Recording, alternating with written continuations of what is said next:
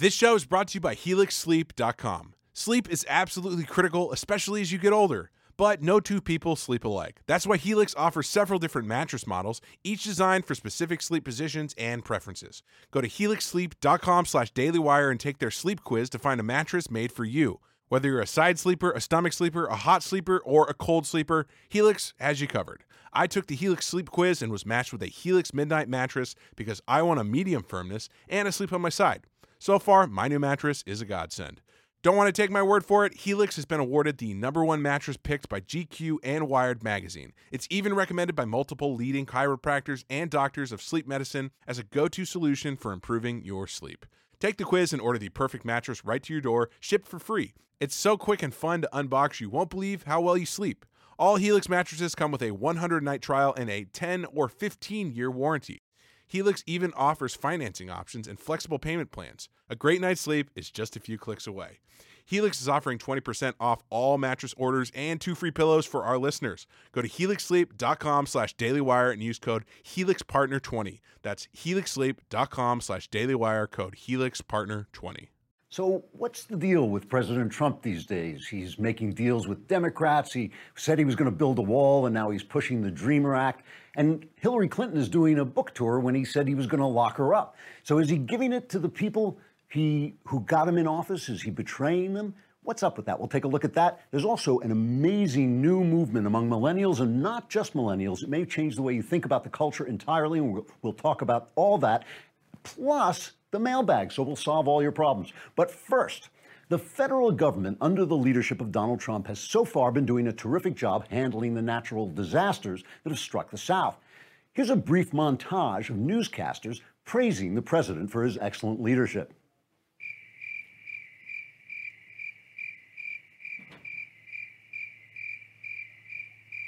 Okay, that was a little more brief than I was expecting, but there's more good news. The economy is starting to really boom with the stock market skyrocketing, employment and income on the rise, poverty levels finally falling. So here's a montage of commentators discussing how the White House is making America great again.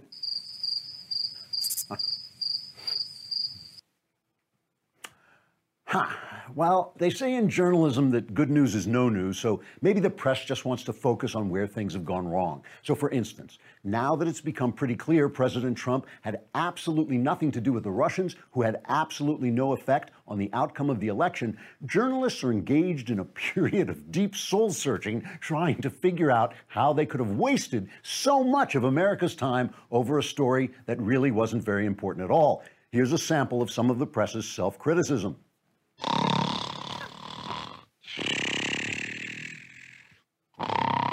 All right, I'm joking. The American mainstream media is still the same corrupt, biased, hate filled, corrupt, leftist, dishonest, corrupt, immoral, corrupt, biased, corrupt organ of misinformation it's been for the last 20 years or so. According to our good friends at the Media Research Center, the network's evening news spent the summer trashing the president with coverage that was 91% negative. This is a grand total of 3% worse than the 89% negative coverage the networks were giving Trump before the summer. Network executives are launching a full investigation into what took them so long to squeeze out that extra 3% of hate and vitriol. Journalists justify their negative, biased, leftist, corrupt, dishonest, hate filled, corrupt, biased coverage by pointing out the ways in which President Trump deserves their attacks. As Hillary Clinton spokesman and ABC newsman George Stephanopoulos says, quote, Trump has done some truly terrible things, like winning the election when we wanted him to lose, and being a Republican when we're all Democrats. Also, he doesn't panic and knuckle under when we call him racist, which makes him an absolutely horrible person, unquote. CNN's Jim Acosta added, quote, Look at me. I'm Jim Acosta. I can stand on my head and shout ignorant non sequiturs at the same time. Look at me. I'm Jim Acosta. Look at me. Under the relentless media attacks, President Trump's approval ratings have now risen to around 45%, whereas the media's approval rating has now sunk from shut up, you snake hearted dirtbags, to kiss my butt, you lying pieces of garbage. The president looks forward to pushing his negative coverage up to 100% to serve his goal of achieving re election by winning every single state in the country. Trigger warning I'm Andrew Klavan, and this is The Andrew Klavan Show hunky dunky life is tickety boo. Birds are winging, also singing hunky dunkety doo. Ship shape tipsy topsy, the world is zippity zing.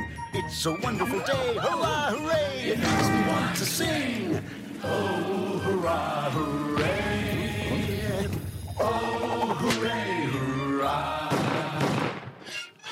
All right, it's mailbag day, which means, you know, look at your life. It's not going to be that way. When this show is over, your life will have changed, possibly for the better. We'll answer questions. We'll answer, we, we can take questions live too, can we?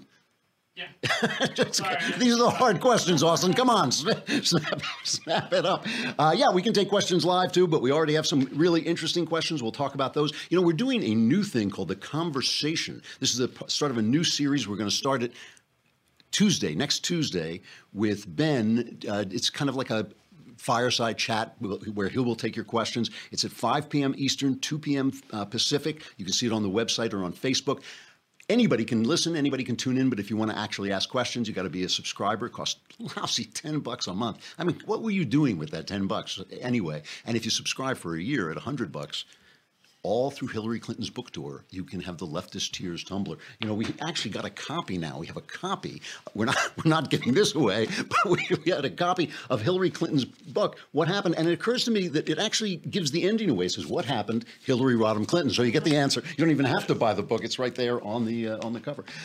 All right. So I woke up this morning and my wife said to me, Are you ever going to do one of those stamps.com ads again? And I said, Yeah, absolutely. We love stamps.com. And she said, Well, you might want to just change it up a little bit. Instead of saying you don't have to uh, go to the post office and wait online, you might say that uh, you, you're not going to send me to go to the post office.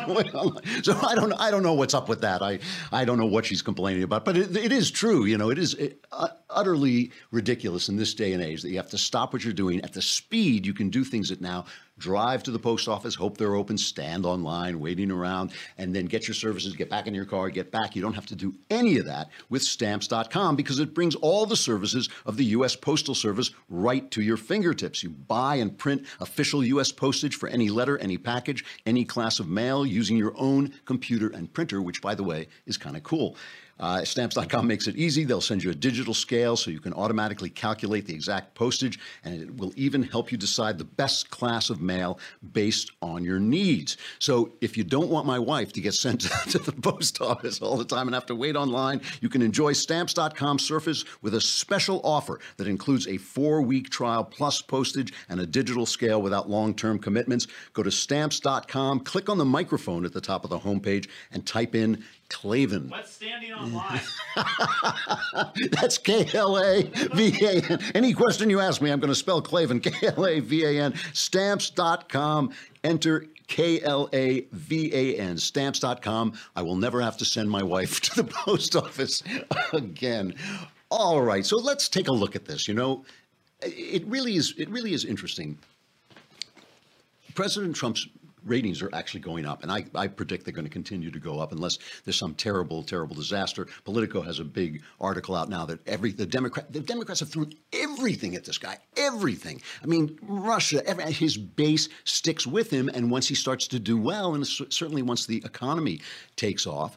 You know, people who weren't with him before will also be with him. And so everything they've done, it just hasn't worked. So last night, President Trump had a dinner with uh, uh, three Democrats and I think four Republican senators to talk about his pushing his tax reform deal. He knows he's going to need some Democrats on there if they're not if Mitch McConnell's not going to get rid of this ridiculous filibuster rule. He knows he's going to need maybe 60 votes. Maybe they can do it through reconciliation and get it through. That's that's also possible. But this comes on the heels of his making this deal with, as we now call him, Chuck and Nancy. suddenly, suddenly from crying Chuck and crazy Nancy Pelosi, they're Chuck and Nancy, Chuck Schumer, and Nancy Pelosi. He made this deal to uh, extend the debt ceiling only three months when the uh, Republicans, and certainly the conservatives, were touting their 18 month plan. They wanted to keep it going. Now, Mitch McConnell, by the way, I just should add this in there that Mitch McConnell says that it's not really three months. It'll be spring before they have to deal with the debt ceiling because they're allowed to move money around, all these kind of complex Senate rules. But also, Donald Trump is is now pushing passage of the Dream Act. I mean, this Bush couldn't do it. Obama couldn't do it. He's not only saying wants passage of the Dream Act, he's tweeting to Dreamers, "Don't worry, even though we've rescinded the uh, executive order against Dreamers, we're not going to throw you out of the country, and we're not going to take any action while." Congress is dealing with this, so we're not going to, uh, you know, we're not going to come after you. So, I mean, this comes after. Let's face it. This is remember we remember all those meetings, those rallies that he held, where they were screaming, you know, uh, build the wall, build the wall, still happening when he does rallies, not just in the campaign. They're still shouting, build the wall. And Trump is saying that they're not going to attach any DACA legislation, any DREAM Act legislation, doesn't have to be attack- attached to wall leg- funding. So he's basically giving that game away too. So the, the question is, is he, st- two questions. Is he stabbing his supporters in the back? And do we care? I mean, those are the two questions because we, I, I should say, I'm a conservative. I'm not a Trumpster. Trump, listen, Trump is a far, far, far better deal than Hillary Clinton ever would have been. And anybody who says, oh, you know, like, well, if we had had Hillary Clinton and we had a Republican Congress, look, the Republican Congress has never done anything to help anybody. Well, they held up Obama, but still, he did all those, he had got all those judge appointments, all those uh, regulations that he put in there. And now Trump is really putting some really good judges, not just in the Supreme Court, but right down the line these are things that can never be taken back, you know, and I mean, uh, regulations can be rolled back, but they almost never are, and they are under the Trump administration. So he's doing a lot of good things from a conservative point of view. But here's here is the Guardian, right? This is this left-wing British publication, and they're selling this this narrative. The mainstream establishment Republican leadership made a cynical calculation to tolerate Donald Trump's dangerous faults, believing they could use him to rubber stamp their long-sought conservative legislative agenda. Now, every word in that sentence is untrue. That just doesn't actually is, does not describe what happened. They made a bargain with a con man, and now he has betrayed them. His deal last week with Chuck Schumer Nancy Pelosi on debt limits and disaster spending is a huge political betrayal, but make no mistake, for Trump, it's good politics. Americans are fed up with gridlock and dysfunction in the Washington, D.C. swamp, and they blame Republicans as much as Democrats. Furthermore, the legislation, which might pass by making deals with Democrats, polls well across the political spectrum. Okay, so let's let's start with the whole immigration thing. Because from my perspective, immigration was never the big problem people thought it was. What was what was the problem was the lawlessness.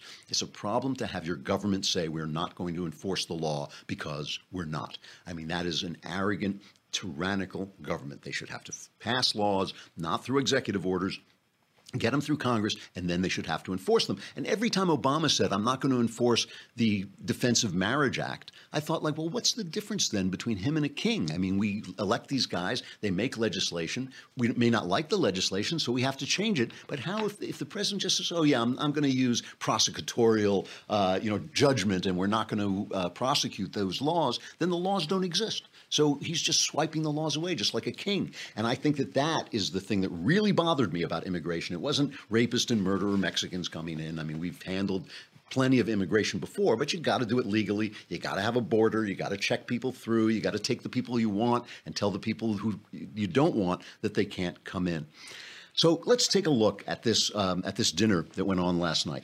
Three the three Democrats who were there all come from states that Trump won big right? And they're all kind of conservative. So you have uh, Heidi Heitkamp, uh, you have Joe Donnelly from Indiana, and Joe Manchin is the big one from West Virginia. And Manchin has been he's been a kind of moderate guy. You know, he supports gun rights. He's been against abortion. Uh, you know, he, he's done a lot of things to work across the aisle. So he came out after the meeting, after this dinner, and he said, you know, there was a bipartisan feeling there. Is cut number two. It was a very in-depth conversation. Started out with infrastructure, Joe talked a lot about infrastructure.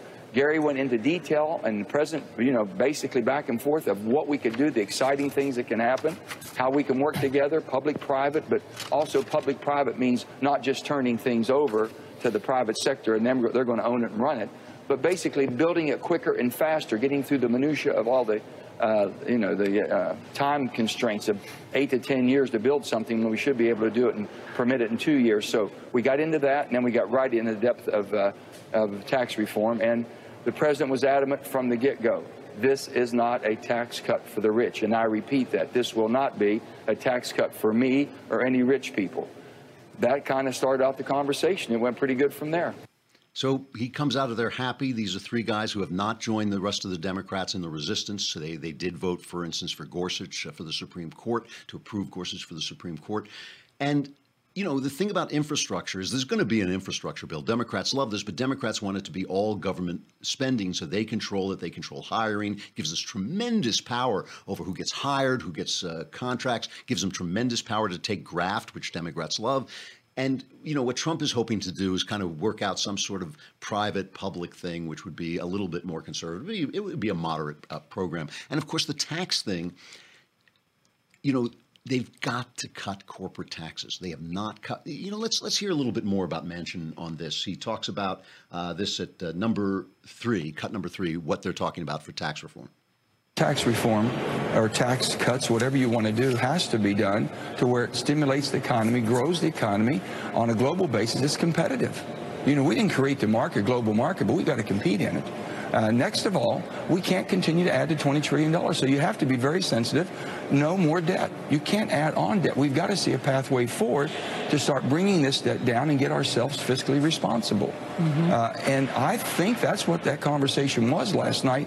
And what I heard willing to, uh, you know, really willing to explore all avenues of this, understanding that Democrats, responsible, moderate, some of us conservative Democrats, who are looking for fiscal responsibility. You know, I've always said this I'm fiscally responsible and socially compassionate. So, so here's an example where Trump is actually not betraying his base at all. The base knew he was going to do this. This is what he talked about. Some of us conservatives may be a little nervous about all the infrastructure spending. We may be nervous that he's going to lose those corporate tax cuts because those are the big ones. It really is not the middle class tax cuts, it's the corporate tax cuts. And the reason for that is money gets taxed when it moves. Money gets taxed when uh, you spend something, when I spend something, when an uh, employer gives it to you. When money is in motion, it gets taxed. So you can cut corporate taxes, expand business, expand employment expand uh, production and all these things, and actually when you cut the rate, you actually make more money because the money gets is moving a lot faster. Hey, I have to pause there for just a moment and talk about the fact that I just look fabulous. And I know, I know this is it's distracting, you know. So I want to get to it. I know you're sitting here saying, "Well, taxes are interesting, but why do you do? You look so good." And the reason is Beachbody on Demand, which is an online fitness streaming service that gives you unlimited access to a wide variety of highly effective world-class workouts, personalized to meet your needs. Plus, it's got extensive nutritional content, all proven to help people achieve their health and fitness goals. With step by step program guides, workout calendars, comprehensive nutrition plans, an innovative portion control focused cooking show, and the motivation and support of a growing community, Beachbody On Demand is the total package. And you can take it on your phone, you can get it anywhere. When you travel, you don't have to stop your workouts. And you, you know, you can target it if you want, just want to lose weight to go to a special event, to go to your reunion, so they don't say, like, look at that guy, he really fell apart, didn't he? It's got really familiar brands, P what do they call it? It's called PiYo, I think. PiYo, uh, 21 day fix, P90X, which I've done, Insanity, which I've done, in just incredibly, incredibly tough stuff. Over 600 uh, different vi- work over 600 different workouts and over 100 recipe videos. It will keep you in shape and help you meet your goals. It's a brand new service, but it already has over a million members. And you can claim a free trial membership. You can. If you just text Andrew on your cell phone to 303030. You get full access to this entire platform for free. So try it out. It really is nice if you have a goal, if you're trying to get in shape for something, or if you just want to live a better, healthier life, or if you want to look as incredibly good as I do. These are the kinds of things that you can do Beachbody on demand. All right, so go, I, I just have to stop about the Manchin thing because this is really funny. He's on what was he on? I guess I think it was CBS. It's, yeah, CBS because it was Charlie Rose, and he and Manchin comes in and he's been at dinner with the president in this bipartisan dinner, so it's news, it's real story. They start to run out of time. Here is the question they ask Manchin. This is the question they have got to know about this dinner. Cut number four. Senator, And we're before you looking- go, we got to go. But before you go, Yeah. what was the menu? Chicken, beef, fish? What was it? It was a me- it was, it was a medallion. It was a beef medallion, and it was well it was well done. Did you well have, put- Senator, I hate to pry. I really do. I hate to pry, but did you have one scoop or two scoops of ice cream? No, no, we had. Let me tell you, the ice cream was so perfectly prepared. The ice cream came beside the dessert, Gayle, and it looked like an egg. And I said, I wonder why I'm getting an egg with my dessert. And I cut into it, and it was a it was a beautifully sculptured ice cream. Okay, but the president said to love desserts. Did you, did he eat more desserts than you? No, he did not. He no, he did not. It's unbelievable. They hate this guy so much. No matter what happens in this country, if he blows North Korea off the face of the earth, no matter what he does, if the economy comes roaring back, they hate him personally and it's not working it is not keeping his it's, it's not keeping his poll numbers down trump has really done everything that has kept his poll numbers down has been generated by trump himself with kooky tweets and not getting the thing and by the congress not getting uh, giving him the deals he wants but but look this thing with the immigration thing it doesn't bother me that much. He is enforcing immigration. Illegal immigration is way down. I don't think a wall is going to make any difference. But when a guy gets up at every rally and says, We're going to build a wall and Mexico is going to pay for it, he ought to build a wall, and the people who hold him, who supported him, ought to hold him responsible for that. But do I care? No. As a conservative, I just want the rule of law enforced. That is happening. The ICE agents are allowed to work again. The ICE agents love Trump because he set them free to do their jobs. So so the answer to the two questions, yeah, I think so far he has not done what he told his supporters he's going to do. Do I care? No. And one of the funny things about me, of course, is because I was not a big Trump believer. I always knew he was not going to do a lot of things he said. I mean, here he is. Let's go back and just remember. Remember all those chants of lock him up. Just like a month ago, weeks ago, he was held a rally and they were shouting, "Lock Hillary Clinton up! Lock Hillary Clinton up!" Well, now Hillary, Hillary Clinton is roaming around free. She's going out there, you know, selling her book. And let's just go back for a minute to uh, the, one of the debates where Trump said he was going to have a special prosecutor appoint, appointed to investigate the fact that she destroyed emails that were under subpoena.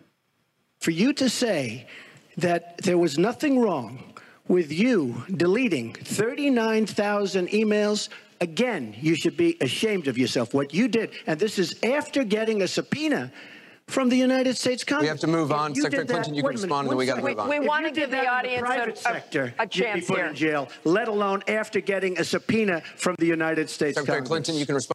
So recently, Jeff Sessions said he's not going to prosecute Lois Lerner, who was head of the I- who was right in the thick of that IRS scandal, where the IRS was targeting and probably is still targeting conservative groups and not giving them breaks so that they could use uh, you know uh, tax breaks to uh, spread their ideas during the election year.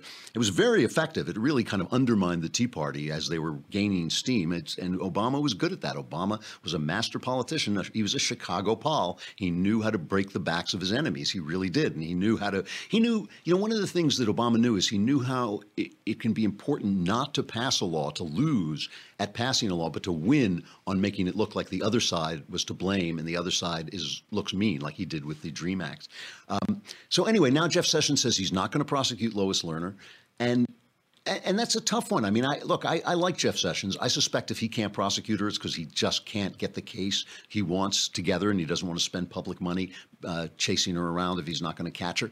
But it, it really is interesting. Plus, they're making charges. You know, you saw Steve Bannon the other day said that firing James Comey was one of the biggest political mistakes ever. So they asked uh, Sarah Huckabee Sanders about this at the press conference, and she says, "Yeah, this guy has really broken the law. You know, Comey has broken the law." So she's asking, answering the questions: Was it mis- a mistake to fire him? This is cut six. The president uh, is proud of the decision that he made. The president was 100% right in firing James Comey. Uh, he knew at the time that it could be bad for him politically, but he also knew and felt he had an obligation to do what was right and do what was right for the American people and certainly the men and women at the FBI. Uh, I think there's no secret. Um, Comey, by his own self admission, leaked privileged government information. Weeks before President Trump fired him, Comey testified that an FBI agent engaged in the same practice, they'd face serious repercussions. I think he set his own stage for himself on that front. His actions were improper and likely could have been illegal. Comey leaked memos to the New York Times, your own outlet. He politicized an investigation by signaling he would exonerate Hillary Clinton before he ever interviewed her or other key witnesses. Uh, he's very happy with the decision he made, and I think he's been fully vindicated uh, by a lot of those new things and knowing that it was the right one. So then the next question a reporter asks her, or a couple of questions over, is Are you going to put him away if he broke the law? And she says that is not the president's job. It's not the president's job to appoint a special counsel. It's not the president's job to decide whether to indict and whether to prosecute. So now that he's dealing with the reality of it, you know, it's it's a lot different. It's a lot different uh, to ask Jeff Sessions to go after Hillary Clinton, to ask him to go after James Comey. It, you know, all those chants of lock him up, lock him up, and it, it's entirely possible. And this is something because conservatives are not conservatives are not only laughing at his supporters; they're laughing at conservatives who said, "Well, you know, we'll see what we can get out of this guy." But but really, that's silly because it's very possible that his supporters understood that he was carrying them along on emotion but they hoped he would still they still hoped he would do a better job than anybody else who was going to go on there and be more responsible to them and i think on that score he is even though he hasn't fulfilled his promises. It's a really weird situation because Trump is a very emotional figure and people are attached to him emotionally. And those of us who care about policy are kind of confused. Well, he said he would do this, but he's not doing that. But I don't think that's what people are following him for. I think they're following him for an attitude, and I think he's fulfilled, delivered that attitude in spades. You know, I have to have a, my picture taken a lot. And uh, this, for somebody like me, look, I'm a writer. I've been a writer all my life. I became a writer because I like to hide in a room by myself, thinking thoughts and writing them down. So it, it has always been a shock to me to find myself out and people asking to take pictures with me. And for a long time, I would not smile. You can go back and look at pictures. I wouldn't smile because my teeth were dark, you know? and I had no idea what it was. Finally, asked someone, asked the lady who cleans my teeth, "How can I keep them clean?" She says, "Get an electric toothbrush." So I got this electric toothbrush. I had three guys carry it inside because they're so big. Okay, but now there is Quip, which is an electric toothbrush that is just beautifully designed. It's thin, it's small, it works on batteries instead of having to be plugged in. You can take it with you wherever you go. It's as if like Steve Jobs had to. Um, had designed this electric toothbrush. You can get it. Uh, it's it's inexpensive. You can get it, and also get a three month plan where they replace the head. The blah. Just a minute here. See now I, I, have good teeth, but I can't talk. Where they will replace the brush heads, which is very important. Two, Quip is backed by leading dentists. It was named as one of Time Magazine's best inventions of 2016. They won a 2016 GQ Grooming Award and made it onto Oprah's 2017 New Year's O list. Quip starts at just $25, which is a really good price, and it really does make a difference when you use an electric toothbrush. Right now, go to getquip.com, getquip.com slash Klavan to get. yes, yes. You, Gabby, I'm glad you asked me that question. Uh, it's K L A V A N, getquip.com and you slash Klavan, and you'll get your first refill pack free with a Quip electric toothbrush. Your first refill pack free at getquip.com slash Klavan. G-E-T-Q-U-I-P dot com slash Klavan. You know, we're going to have the mailbag coming up in just a minute, but we got to say goodbye to Facebook and YouTube. If you want to listen to the rest of the show, you can come to thedailywire.com. If you want to just watch the whole show and be part of the mailbag, have your questions about anything you want answered, you got to subscribe. It's a lousy 10 bucks a month. For 100 bucks, you get a year subscription and you can drink Hillary's tears in this beautiful uh, tumbler, leftist tears tumbler. Come on over.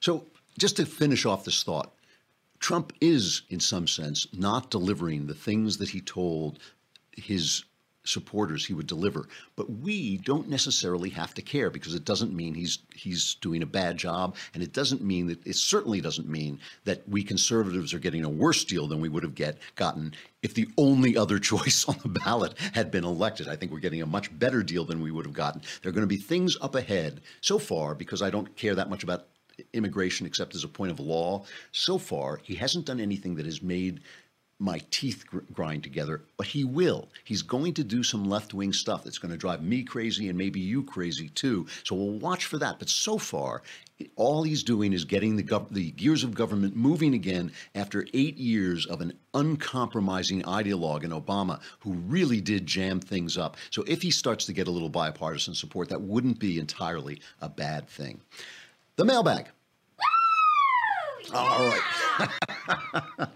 I love her. I, I miss her. I miss her. um, all right. From Isaac, Supreme Overlord Klavan, O wise one, bringer of truth and destroyer of darkness. Thank you for just reading my business card. I appreciate that. Yeah.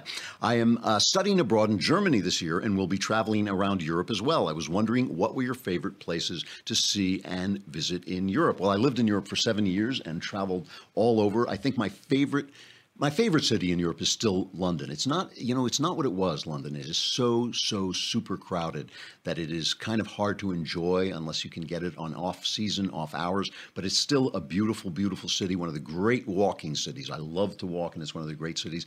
The other city I, I, I just love Rome. If you haven't seen Rome, you have to go because Rome, one of the things about Europe that is really interesting is the history is so present that you can feel it coming up through your feet. And I found living in Europe, this sounds weird, but I found that living in Europe, I worried less about the fact that people die because you felt like you were part of this gigantic thing that had been going on and on and would continue without you and was there before you. And it was a very relaxing feeling. It's the opposite living here in Los Angeles where there's no history whatsoever.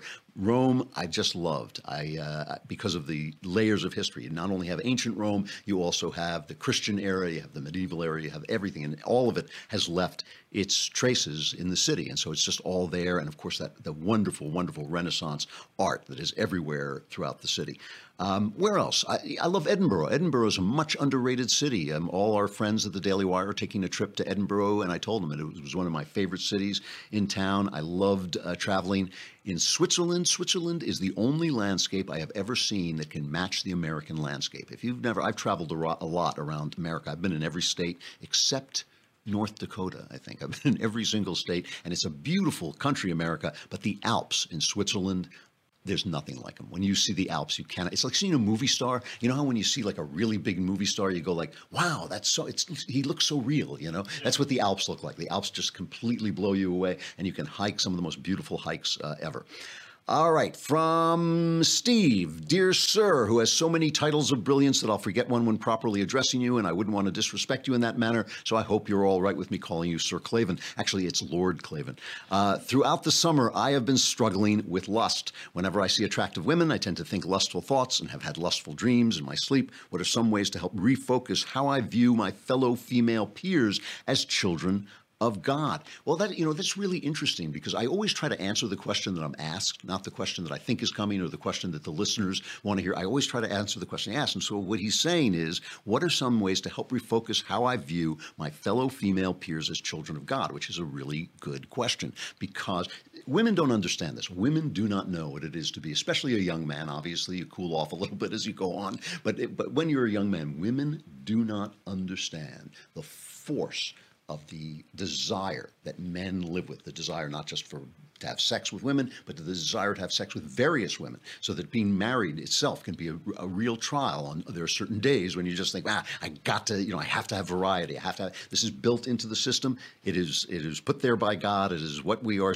how we are made. You know, so it's not something that you're going to be fighting against. Now, people always quote uh, Jesus when he said, you know, you've heard it said that thou shalt not commit adultery, but even if you have lust in your heart, that is adultery. But I don't think Jesus is saying, therefore, you're a bad guy. What he's saying, therefore, you are in a state of sin. You, this is not what man was made to be, be originally, but it is what we are now. So the question is not how can you get rid of your lust? You can't. I mean, that is the way men feel, and it is it's really difficult, especially like I said, when you're young, it is really difficult dealing with women.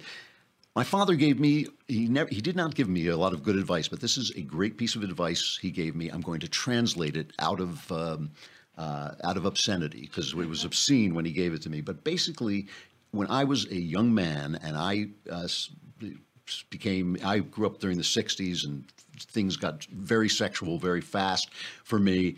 And he gave me the piece of advice. He said, just remember that every one of those beautiful bo- women's bodies has a human being inside it. okay, that's not quite how he put it, but let's just say that that was the idea.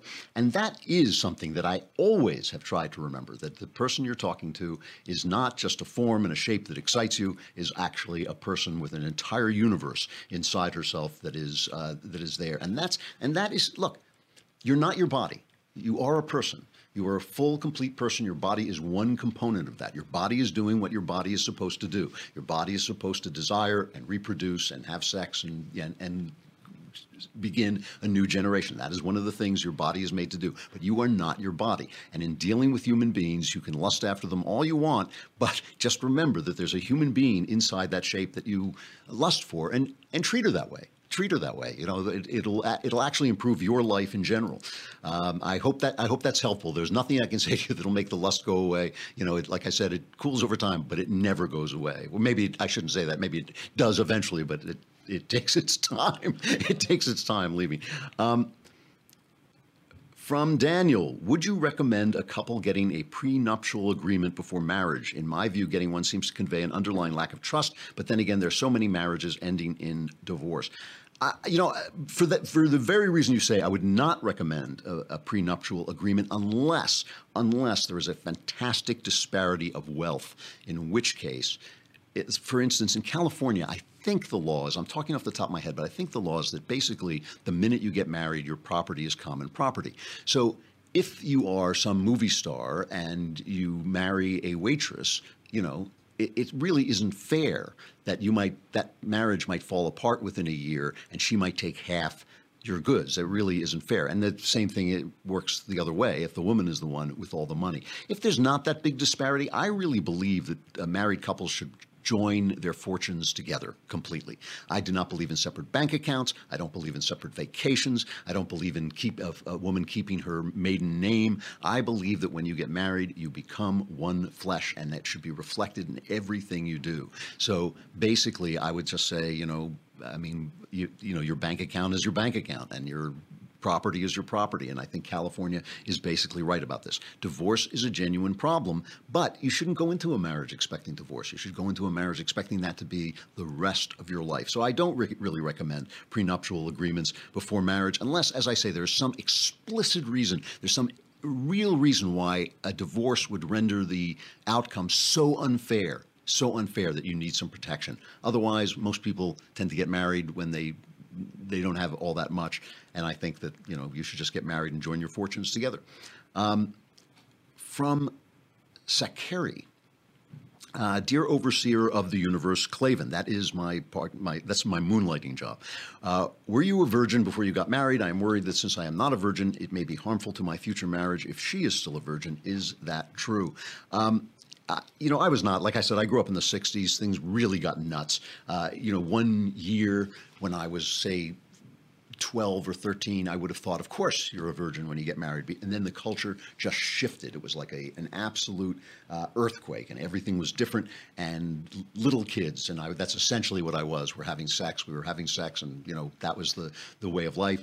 It um, it's I, I, wouldn't recommend it.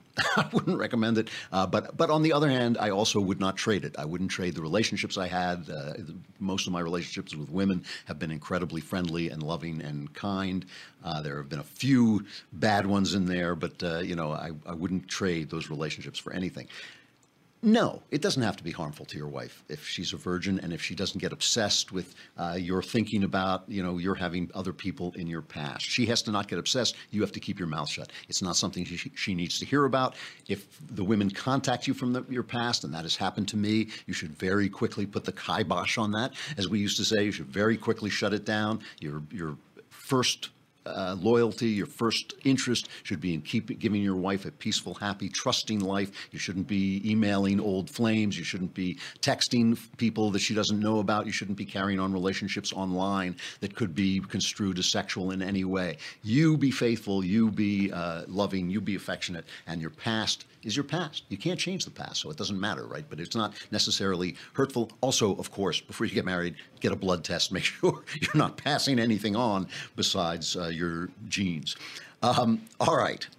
Uh, last one, I guess. We got to wind up. Uh, greetings, all powerful ruler of the multiverse. Uh, have you or anyone you know personally ever had a near death experience? If so, has it strengthened said person's faith and or given them a more easygoing outlook on life? I find myself thinking more about mort- mortality, and while I'm a Catholic, I still find myself being fearful of what's after this life. Thanks for reading, Dave. Uh, I do know uh, a woman who had a near-death experience. Uh, it was a literal near. I mean, she died, uh, and she had a. She was a young woman, um, and she had a, I think, a heart attack, and she died. And I saw her not long after at a party, and she, in fact, saw her.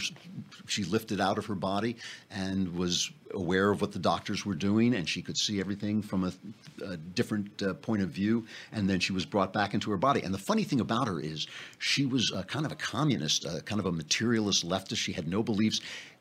And she still didn't have any belief after it was over. So I said, "Well, what what do you think?" And she said, "Well, I, you know, I, I, I don't know." You know, I thought, like, really, you're vouchsafed a vision of the afterlife, and it didn't change your opinion. Who knows? Maybe since then. It was pretty soon after she had it that it. Uh, but I do uh, look. There's so many reports of them. I do believe in them. I do think they're true. I the only um, mystical experience I ever had. It is in my book, The Great Good Thing, in my memoir about my conversion. Um, when my daughter was born, I was actually swept. I had an out of body experience. I was actually swept out of my body. It was completely real. It wasn't an illusion. Uh, I was totally aware. I, I actually experienced the flow of my love for my wife, which is intense and ongoing. Uh, bleeding into my love for this new child. And then I started to lose myself in what I saw with my own eyes. And by the way, I was not a believer at the time in anything. I saw with my own eyes was a sea of love. I actually saw I was being swept away in a sea of love, and I got scared and I pulled back into my body because I was afraid I was going to be uh, swept away. I don't know what would have happened uh, if I hadn't done that. So, uh, you know, I, I, do believe in these things. I've seen them for myself. There was no way for me to explain it. I'm a very down to earth person. I don't go around having mystical experiences. I do believe in after uh, death experiences. And if that gives you any faith, great. Otherwise, I would say go for the faith because look, if, if there's nothing, if there's nothing, you're not going to know about it anyway. So you don't have to, there's nothing to worry about. All right, it's time for Tickety Boo News.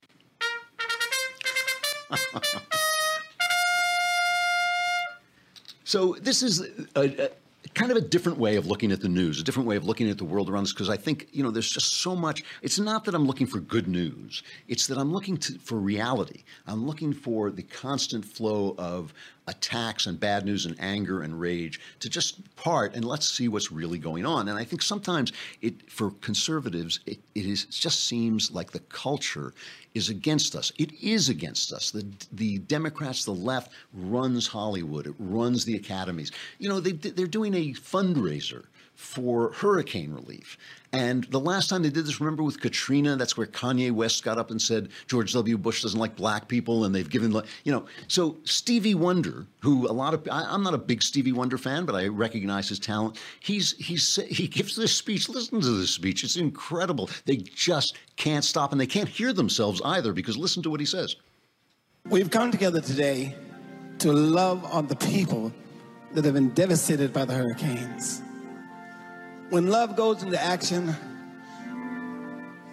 it preferences no color of skin, no ethnicity, no religious beliefs, no sexual preferences, and no political persuasions. It just loves.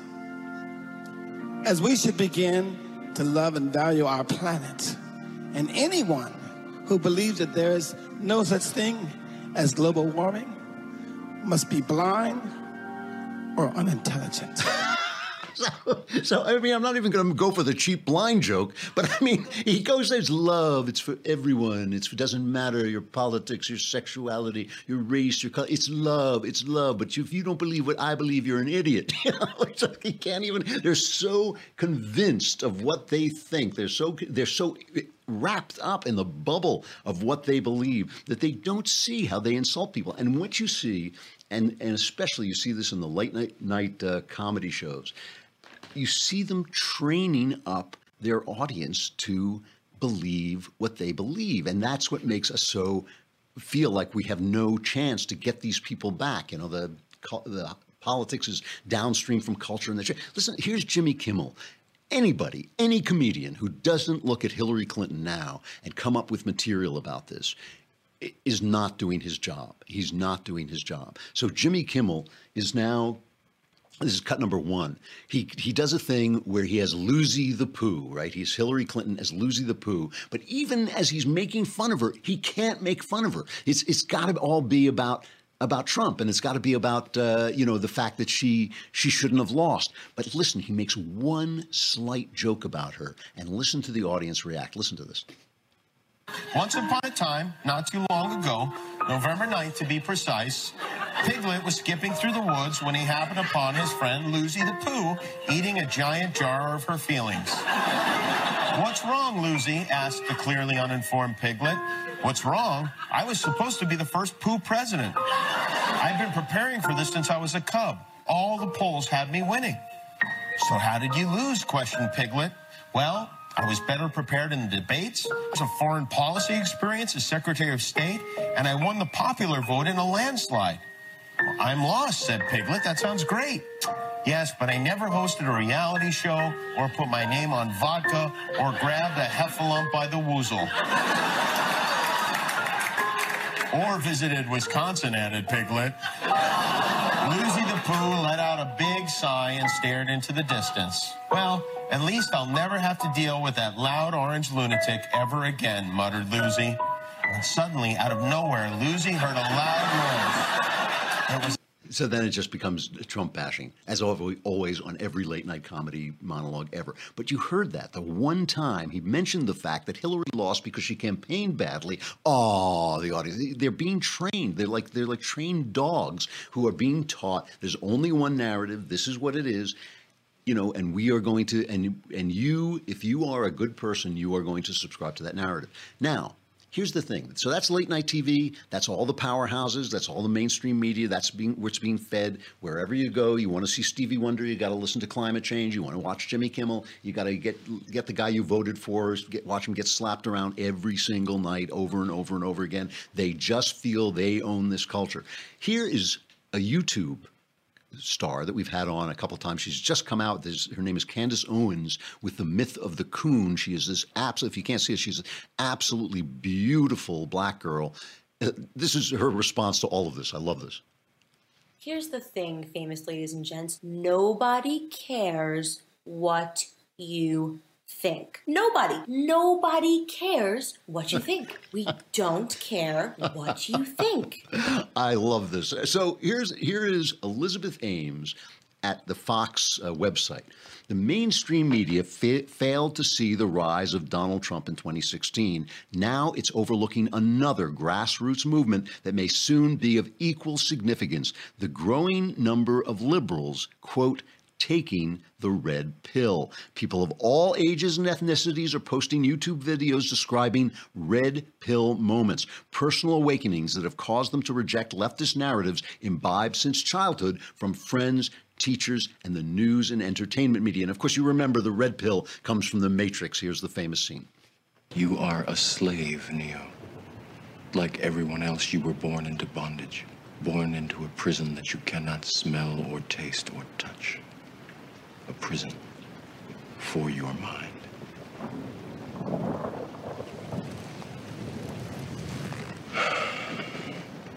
Unfortunately, no one can be told what the Matrix is. You have to see it for yourself.